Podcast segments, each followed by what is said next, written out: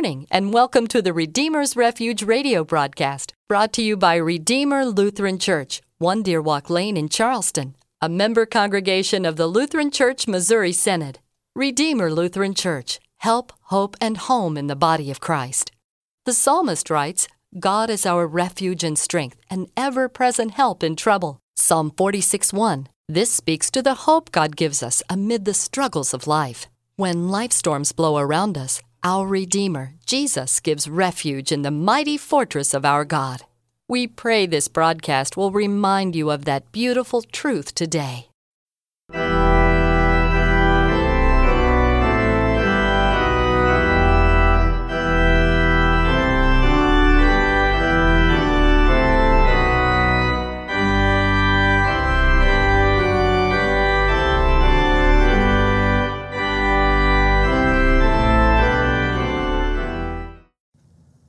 Grace, mercy, and peace be unto each of you from God our Father and the Lord Jesus the Christ. Amen. Let us pray. Faithful Lord, whose steadfast love never ceases and whose mercies never come to an end, grant us the grace to trust you and to receive the gifts of your love new every morning. In Jesus Christ our Lord. Amen. Our reading for All Saints Sunday is from Matthew chapter 5, verses 2 through 12. And Jesus opened his mouth and taught them, saying, Blessed are the poor in spirit, for theirs is the kingdom of heaven. Blessed are those who mourn, for they shall be comforted. Blessed are the meek, for they shall inherit the earth. Blessed are those who hunger and thirst for righteousness, for they shall be satisfied. Blessed are the merciful, for they shall receive mercy. Blessed are the pure in heart, for they shall see God. Blessed are the peacemakers, for they shall be called sons of God. Blessed are those who are persecuted for righteousness' sake, for theirs is the kingdom of heaven. Blessed are you when others revile you and persecute you and utter all kinds of evil against you falsely on my account. Rejoice and be glad, for your reward is great in heaven for so they persecuted the prophets who were before you. We live in a world of instant gratification. We want it our way right away. As fast as the internet can be, we lament if there's any little bit of slowdown on it. And as for that, who sends snail mail anymore?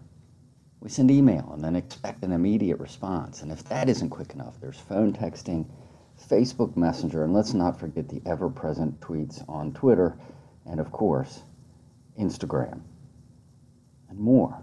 We are always on the go. We eat in our cars, we use our phone in our cars, we microwave our meals, we have overnight express, even on holidays, delivery of our packages. One thing we don't have, it seems, is patience no patience and no desire to look forward to the things to come. Today, we observe All Saints' Day, and looking forward to things to come is just what we confess on this day. We look forward to the eternal city, the paradise of God, an eternity of rest and being with the Lord. It is one of the paradoxes of the Christian life. It is ours now, but we don't have it yet. Now we walk by faith, not by sight, confessing the eternal joys of the life to come while yet struggling in this sin filled world of impatience, exasperation, and death.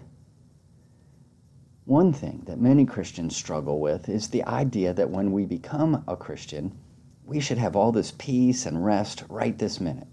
No waiting. God should bless and reward us with a lack of problems. We shouldn't get sick or have trouble paying our bills. Christians shouldn't have problems with their relationships or difficulties raising their children. All of the peace and joy and bliss of heaven ought to be ours immediately, instantly, and right now. But then, when we experience these unpleasant things, we find ourselves distant from God, apathetic toward our neighbors, and full of doubt. Hard to feel like a saint as you watch your bills pile up and your children struggle, when you feel alienated from your spouse or a family member, when your job just isn't the kind of challenge or fulfillment you thought it would be. But it is in the very midst of this muck and mire of life that we need to cling to Christ's word and hear what our Lord has said to us about being his saints. You see, despite our weaknesses, the adversities, the difficulties we face, our lack of patience, Christ's word describes our life of sainthood. As we celebrate All Saints' Day, it would be good to clarify just who is a saint. In short, a saint is a holy person, a person who is in Christ through holy baptism, fed by the Holy Supper, and preached the holy word. Those are the saints. You, beloved, our saints. In celebrating this day on the church calendar, we recognize that through Christ, each of us is a saint in God's sight. After all, it is not our circumstances or how we live that makes us saints, but how Christ lived for us, died for us, and rose for us.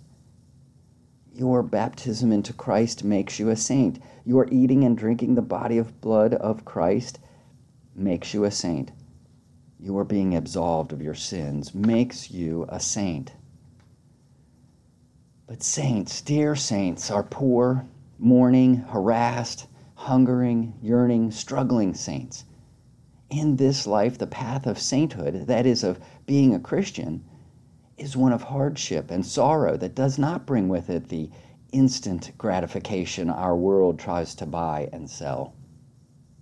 Jesus describes our sainted lives and he tells it like it is, and at the same time brings us comfort with his word. In our gospel lesson, we have the well known Beatitudes. Blessed are the poor in spirit, theirs is the kingdom of God. Blessed are those who mourn, they shall be comforted. Blessed are those who hunger and thirst for righteousness. Blessed are those who are persecuted for my sake. All these Beatitudes that our Lord speaks describe the life of saints in this world. Let's take a closer look. Jesus is telling the disciples and you and me that whatever our circumstances, walking with Him, we are in good shape. We are blessed. Are you down in your spirit, recognizing your utter need for God and His forgiveness? No worries, you are in good shape. Yours is the kingdom of heaven. Are you lamenting over the faithlessness and feebleness of our world, over the sin and indiscretion that so pervades our world, over the sin which you commit in thought, word, and deed? No worries. You are in good shape. You shall be comforted. A closer look at the Beatitudes reveals a description of those who are in Christ. The verbs in this section that Jesus uses are not imperatives. That is, they are not commands. They are largely indicatives. That is, they describe the situation at hand. So these Beatitudes depict those who have been crushed by God's law over their sins and have nothing going for them except Jesus, his life, death, and resurrection, and his gifts given to them in word and sacrament. In the Beatitudes, in short, Jesus describes those who are troubled by sins, frightened by death, suffering for his name, and those who have nothing in themselves and their lives to cling to Rather, these saints have only Christ and the promise of his future blessings. This really flies in the face of the world's definition of a saint. The world sees saints as those who lead some mind boggling life, doing things for others, a flawless and faultless life. To the world, saints are those who are pure in heart because they are ever doing good. Or worse, today we have a culture of virtue signaling, which tells everyone that we are right thinking, right doing people according to what we deem virtuous. But our sinful flesh can grab this idea and we can apply that to ourselves. Well, hey, I must be a saint because I live a good life, you know, better than others. Or just as bad, we fall off on the other side thinking, oh, I could never be a saint because I'm not good enough. And worse, are those who teach the Beatitudes as if they were something for us to live by, to attain sainthood and thus be blessed. So let us dispatch with such ideas that sainthood is about you and me. Sainthood is about Christ and Christ delivered to us by word and sacrament. Think of it this way Who is the one who is truly poor in spirit? Who had a poverty of everything and everybody? Was it not Christ? Who is truly a mourner over sins? One who makes peace and has mercy on others, and who hungers and thirsts for righteousness. Is it not Christ who did all things for us? Jesus who hungered and thirsted to bring you righteousness by dying for your sins? Jesus did not sit down with his disciples to pass on a checklist of attitudes we need in order to obtain God's favor. Instead, they are descriptions of our Savior which become ours through being in Christ. So, as you and I are in Christ through baptism, you and I are poor in spirit. Christ is pure in heart. In Christ, you are pure in heart. Christ is the ultimate peacemaker. In Christ, you are a peacemaker. This is the case for each of the Beatitudes. This is why Jesus says, Blessed are those who are persecuted for my sake. People are not harassed by the devil, the world, and our flesh for being good, for possessing a righteousness that is not their own, but Christ's. If you are in Christ, this world has no time for you. The devil will target you, and your flesh will weary you. This is why God gathers us around His Word and sacrament, that we would hear His Word, receive absolution for our sins, eat and drink Christ's body and blood, and walk wet in our baptisms. He does this because where there is forgiveness of sins, there is life and salvation. There is blessing. This is all we have in this world.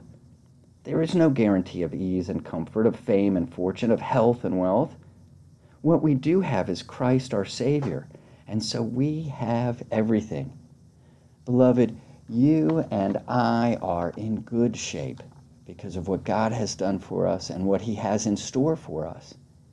The promise of Christ in your baptism is that you have a down payment, a guarantee of the blessings of the world to come, where we will join saints from across time, from every nation, from all tribes and peoples and languages standing before God's throne and crying out with a loud voice Salvation belongs to our God who sits on the throne. This, beloved, is the hope and future of all who are called saints in Christ. Beloved saints, happy All Saints' Day. Amen. May the God of hope fill you with all joy and peace in believing, so that by the power of the Holy Spirit you may abound in hope. Let us pray. God of holiness, your glory is proclaimed in every age. As we rejoice in the faith of your saints, inspire us to follow their example with boldness and joy. Through Jesus Christ our Lord. Amen.